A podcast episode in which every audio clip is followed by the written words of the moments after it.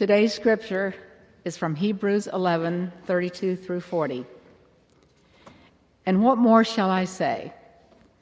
I do not have time to tell about Gideon, Barak, Samson, and Jephthah, about David and Samuel and the prophets, who through faith conquered kingdoms, administered justice, and gained what was promised, who shut the mouths of lions, quenched the fury of the flames, and escaped the edge of the sword, whose weakness was turned to strength, and who became powerful in battle and routed foreign armies. Women received back their dead, raised to life again.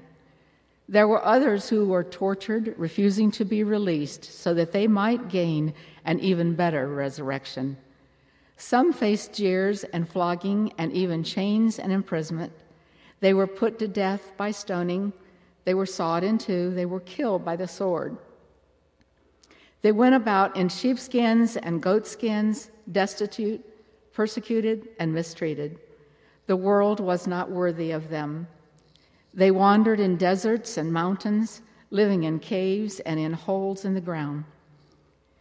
These were all commended for their faith, yet none of them received what had been promised, since God had planned something better for us, so that only together with us would they be made perfect.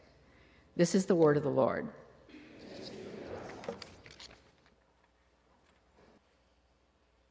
I'm a history buff and a news guy. I watch a lot of news, I read a lot of news. I'm fascinated by history, historical events, especially when they're happening right before me. So, yesterday I was watching uh, uh, the funeral of uh, Senator John McCain, who passed away, and listening to news commentary on that. And as I was watching at the end, uh, the commentator came on, and she was talking about the event, and um, she had some people who were also on TV with her talking about the event, and it was a split screen, right? So one box on the left is a commentator, the box on the right is the interviewee, and and the one on the right, it was like they were only half there.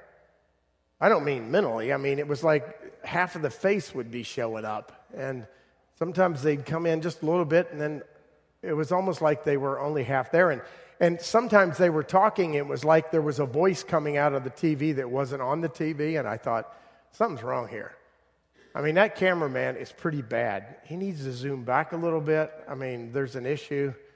And then I thought to uh, myself, well, maybe the issue is me. Maybe it's my TV. Now, those of you who know me at all know that I'm so far behind in terms of technology, I don't even know how to use the remote very well right? If you're in the office and anything comes out that has any level of the, uh, technological sophistication, you can be sure it didn't come from me. I don't do Twitter, I don't do Facebook, I don't do what's that thing called Snapchat. I don't, I don't even know what they are. I just hear about them. It's horrible, I know. I'm behind. However, when I saw the screen, I thought to myself, I wonder if it's my TV. So I, I looked at the remote and all these buttons that I only understand the on and off switch, the mute, and the numbers, you know, so you can type in the number you want. And I saw at the bottom there was this row of letters A, B, C, and D. And I thought, hmm, well, that's interesting. Maybe one of those could help me.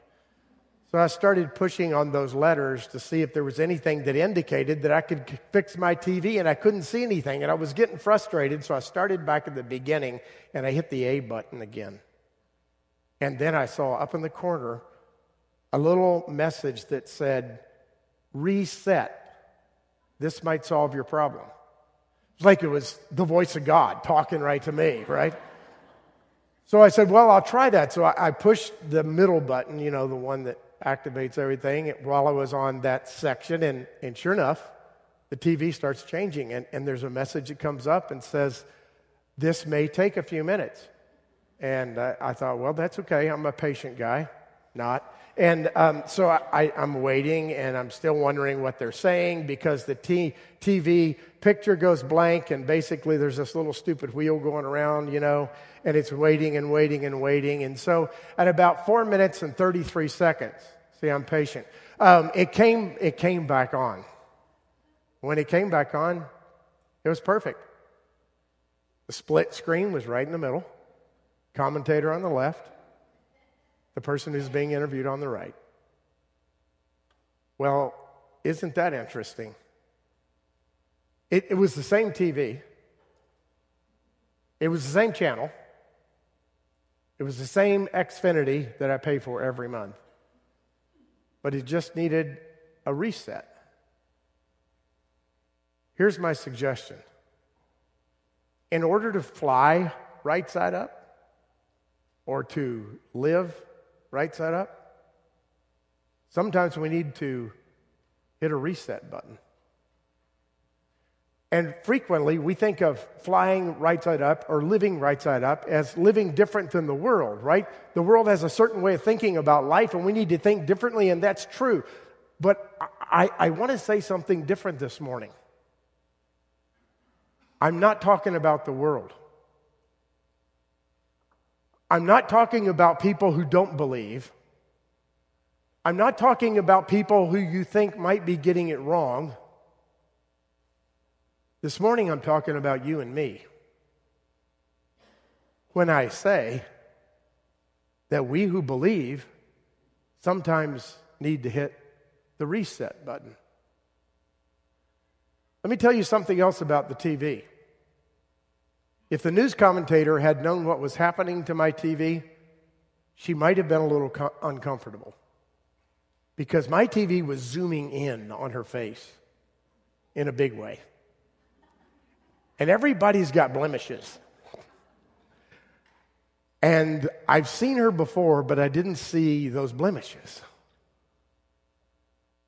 She probably wouldn't have been happy.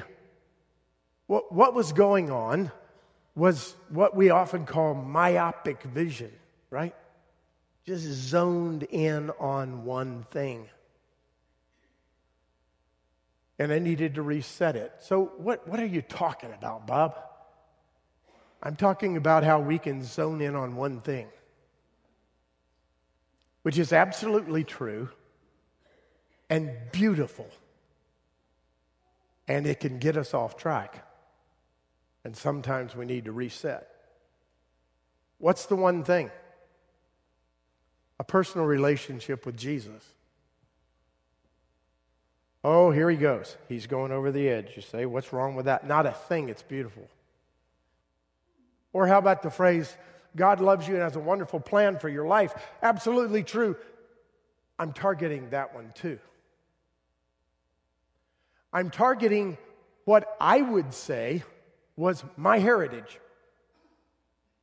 which is all about a personal relationship with Jesus, which I hope people have. As a matter of fact, I pray daily for certain people that they will really come to know Jesus. Not that they will just believe and go to church, and I have a face right now in mind that I pray for every day that this person will really come to understand what a personal relationship with Jesus is like. I pray that way, but, but,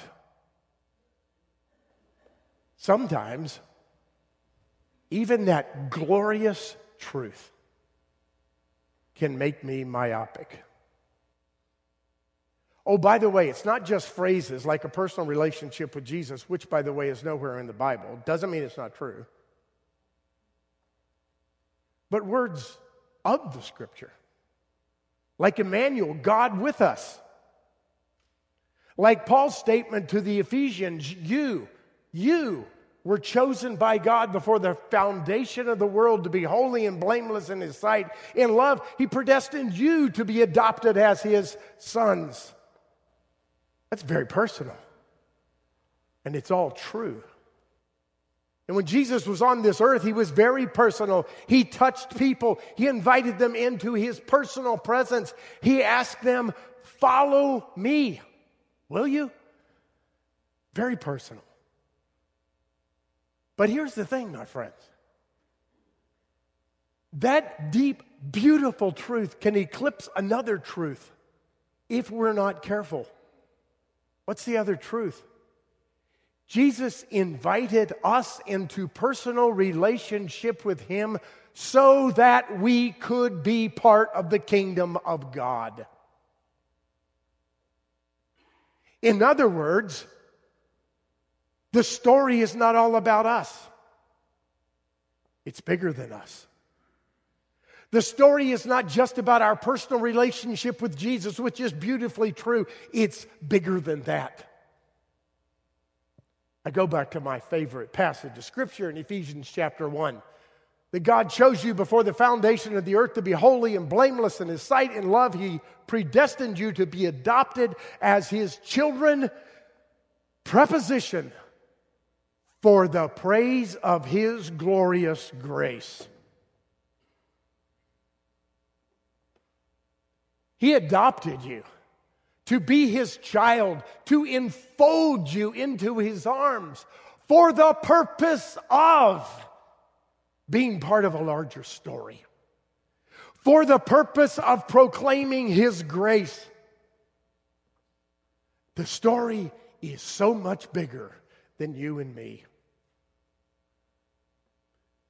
It's all over the Bible, from the beginning to the end. In Genesis chapter 1, we see the creation of humanity. It's beautiful, it's personal. God walks with them in the cool of the garden. But you know what's all around them? What's all around them is a gigantic, astronomical, out of control, beautiful nature around them which God created. They are microscopic compared to the rest of creation. They are special compared to the rest of creation. But they're only a part of the story. As wonderful as that part is, their part in the story is to proclaim God to the nations.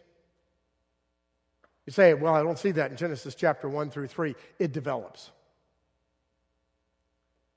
It emerges into the story of Abraham because Abraham was not just one with God, Abraham didn't just have a personal relationship with God, Abraham had a relationship with God for the purpose of blessing the whole world.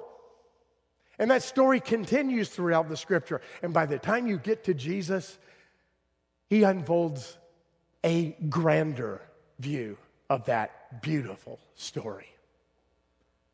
He says, Come, follow me. That's very personal. You have to make a decision. And you need to fall in love with Jesus. But he says, Come follow me and be part of the kingdom of God. Enter into a, a place which is parallel to time and space that's eternal. I want you to step into that. The kingdom of God. And the kingdom of God is not just about your personal salvation. The kingdom of God is about you entering a realm that is so much bigger than your story. And you, in effect, when you enter it, are telling the bigness of that story. It not only is the Gospels, it continues in the epistles. And then we see it actually in Hebrews. See, this church that the writer was writing to was no doubt under the heavy hand of Roman persecution. They didn't know which way was up. They were doing their best to live right side up. They were doing their best to live according to God's commands. They were doing their best to believe in Jesus, and they were discouraged. And some of them were persecuted to the point of death. And the writer of the book of Hebrews says, You are so special. Let me tell you about how special you are. You know I'm twisting the story, right? That's not what he did. He said, You're a part of a story. Let me tell you about that story and how that story of the law and the prophets and the temple and the priests. Let me tell you how that's all connected to Jesus. And let me remind you that you are connected to Jesus. Let me remind you you're part of a story that's bigger than you and bigger than life itself. Come on in, my friends. Believe it again. You know how the Bible ends? In Revelation. How does it end? It ends with all the saints of all the ages gathered around the throne of God and saying, Worthy is the Lamb who was slain to receive honor and glory and power and wisdom and strength. Do you ever read that passage and think to yourself, oh my, my face could be in the crowd? You've been invited into a story.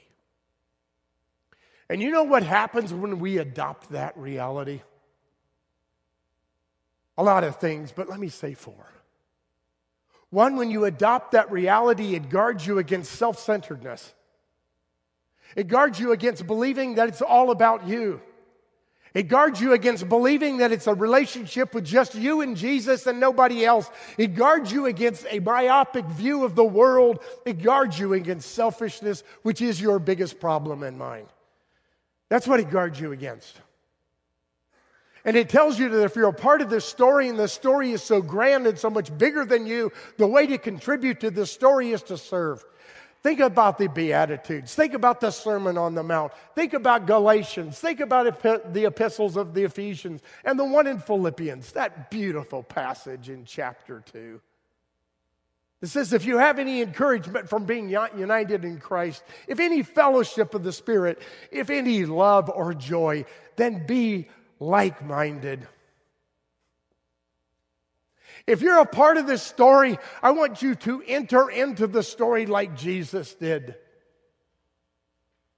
I want to remind you what a servant he was.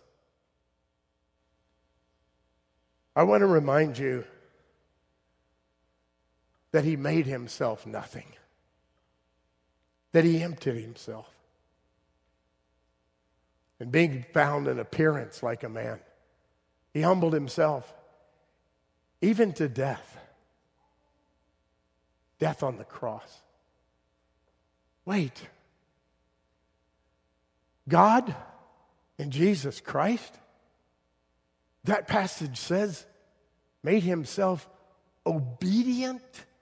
I'm not making this up. Obedient to death? What is that all about? God can't die.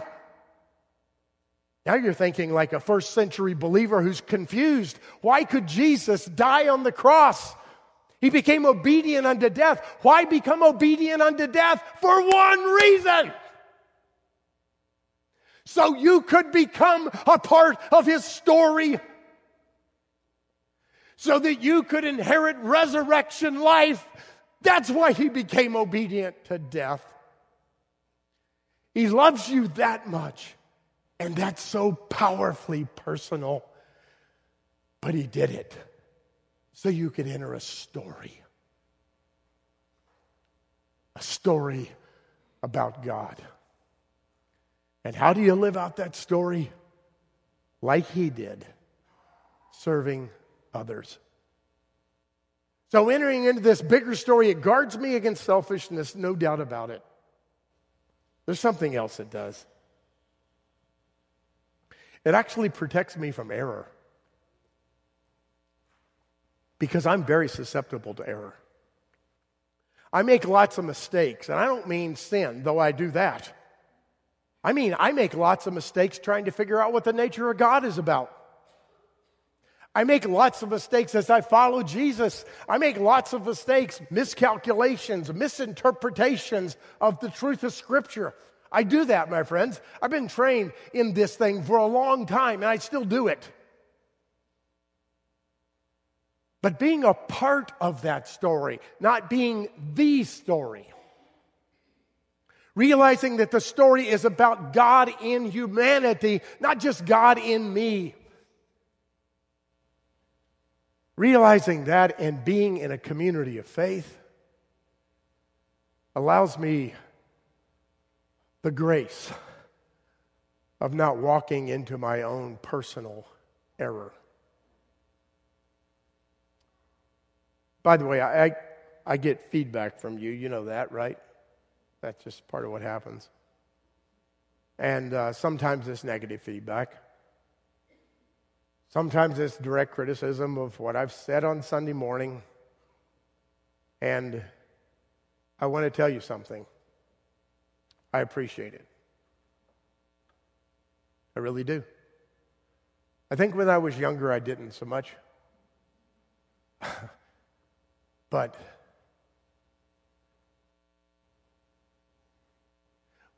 what I want to say is keep it coming. Because I need your voice. I'm walking with you as a fellow traveler. And sometimes I might even be able to say the right thing in the wrong way. And sometimes I might just be saying the wrong thing. And I need the correction. I tell you that to suggest that you ought to be that way with the person who's sitting next to you or behind you or way over there. You need to allow them to speak into your life in such a way that your error, which is personal, can be corrected. There's another way it guards me against error when I realize that I'm part of the story, but not the story. I'm guarded against error because I step into this long history of Christianity. These people who are faithful followers of Christ and brilliant minds, and they help me to understand what it really means for Jesus to be God in the flesh. We sang actually the Apostles' Creed. Did you know that? That was the Apostles' Creed in music. I believe in God the Father. I believe in Christ the Son. I believe in the Holy Spirit. Our God is three in one. That's just the beginning of the truth in the Apostles' Creed, the Trinitarian reality of the person of Jesus Christ, the person of God the Father, the person of the Holy Spirit, united as one. Some of our songwriters have done wonderful jobs of repeating it in other ways. Holy, holy, holy, the Lord God Almighty, God in three persons Blessed Trinity.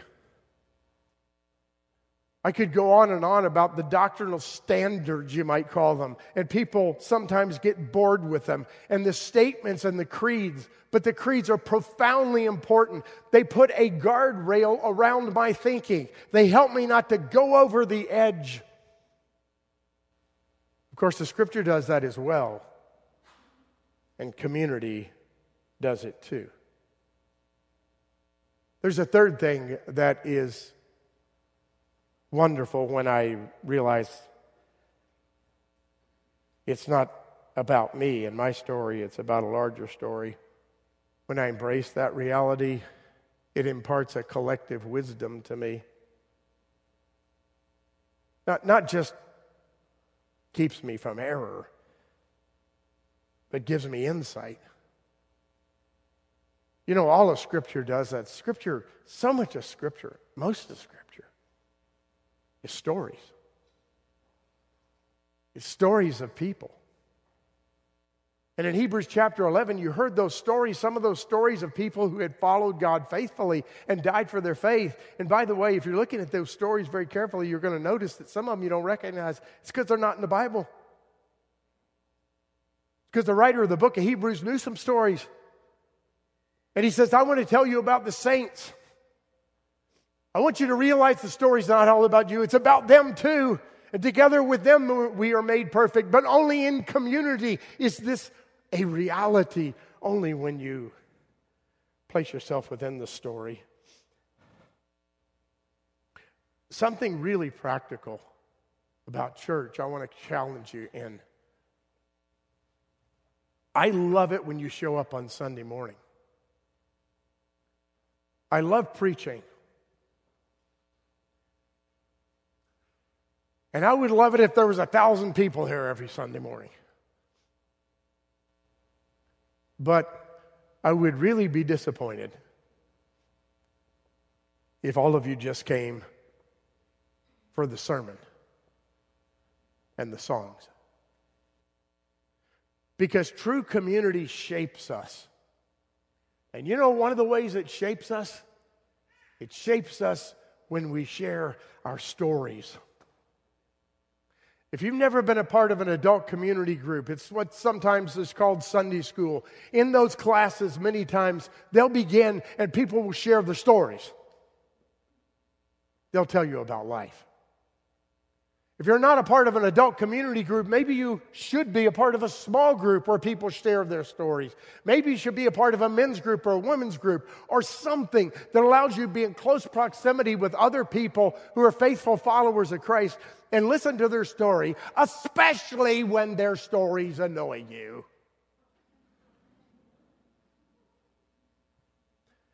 You want to grow? Find a place that makes you uncomfortable. Sit down, don't leave, and listen to their story.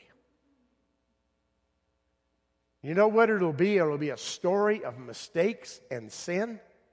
It'll be a story of joy and triumph. It'll be a story of all kinds of tragedy. It'll be a story about walking. It will be their story in the bigger story of God's grace. And in that place, you will hear God's voice. If you're open and you listen to their story and listen for the voice of the Spirit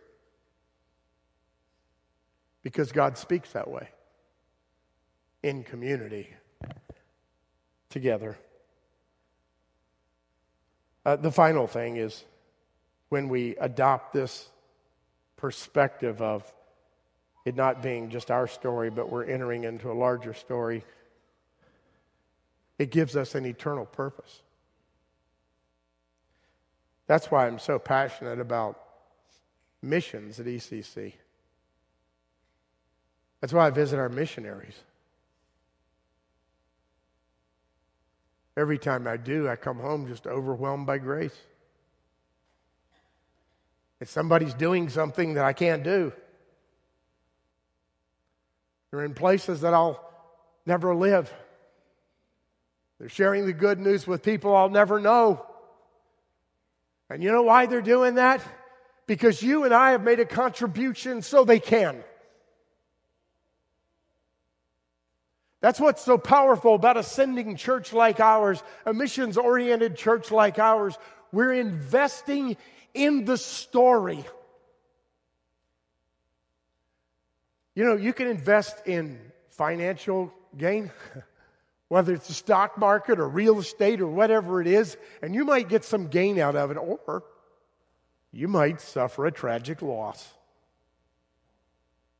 You know what? If you invest, and this eternal story, you cannot lose. It's impossible because it's God's story. You're connecting with eternity. You're planting seed that will not return void. Wow. Talk about getting me beyond myself.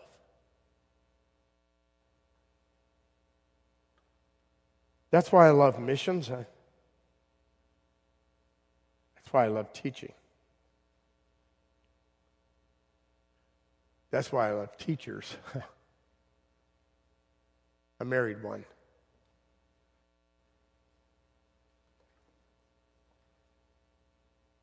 So let me just say this thank you for teaching. Whether you're a Sunday school teacher or a professional teacher, thank you for teaching.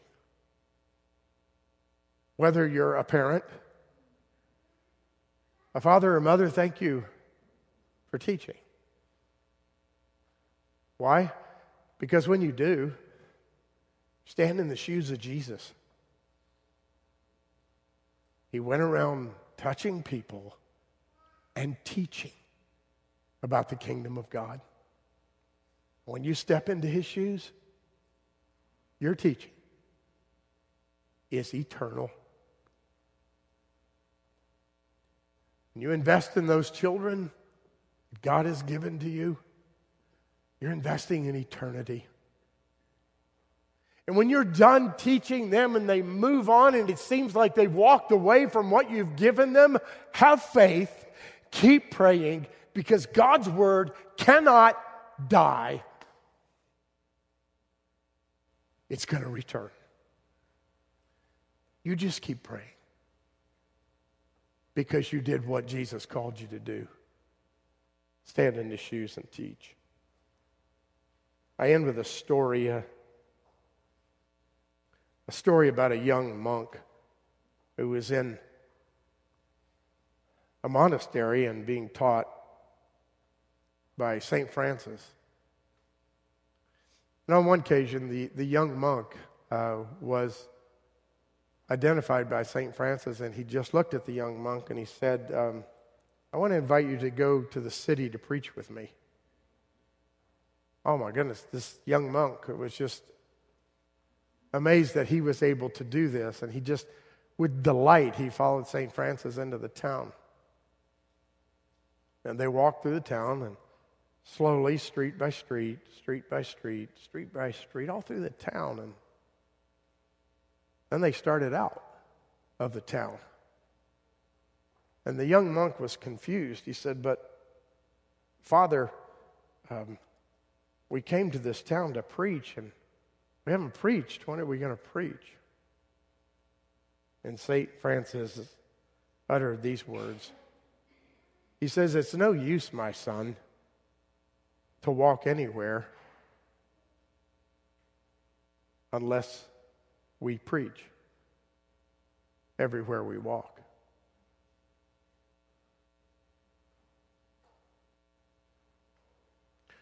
So I, I want to remind you of something. If you've entered into God's story, you're a preacher of the good news. And when you walk out of this place into your office or your home or your classroom or wherever you go, the eternal reality of the presence of Jesus Christ is with you. And you preach while you walk. God bless you. Let's pray.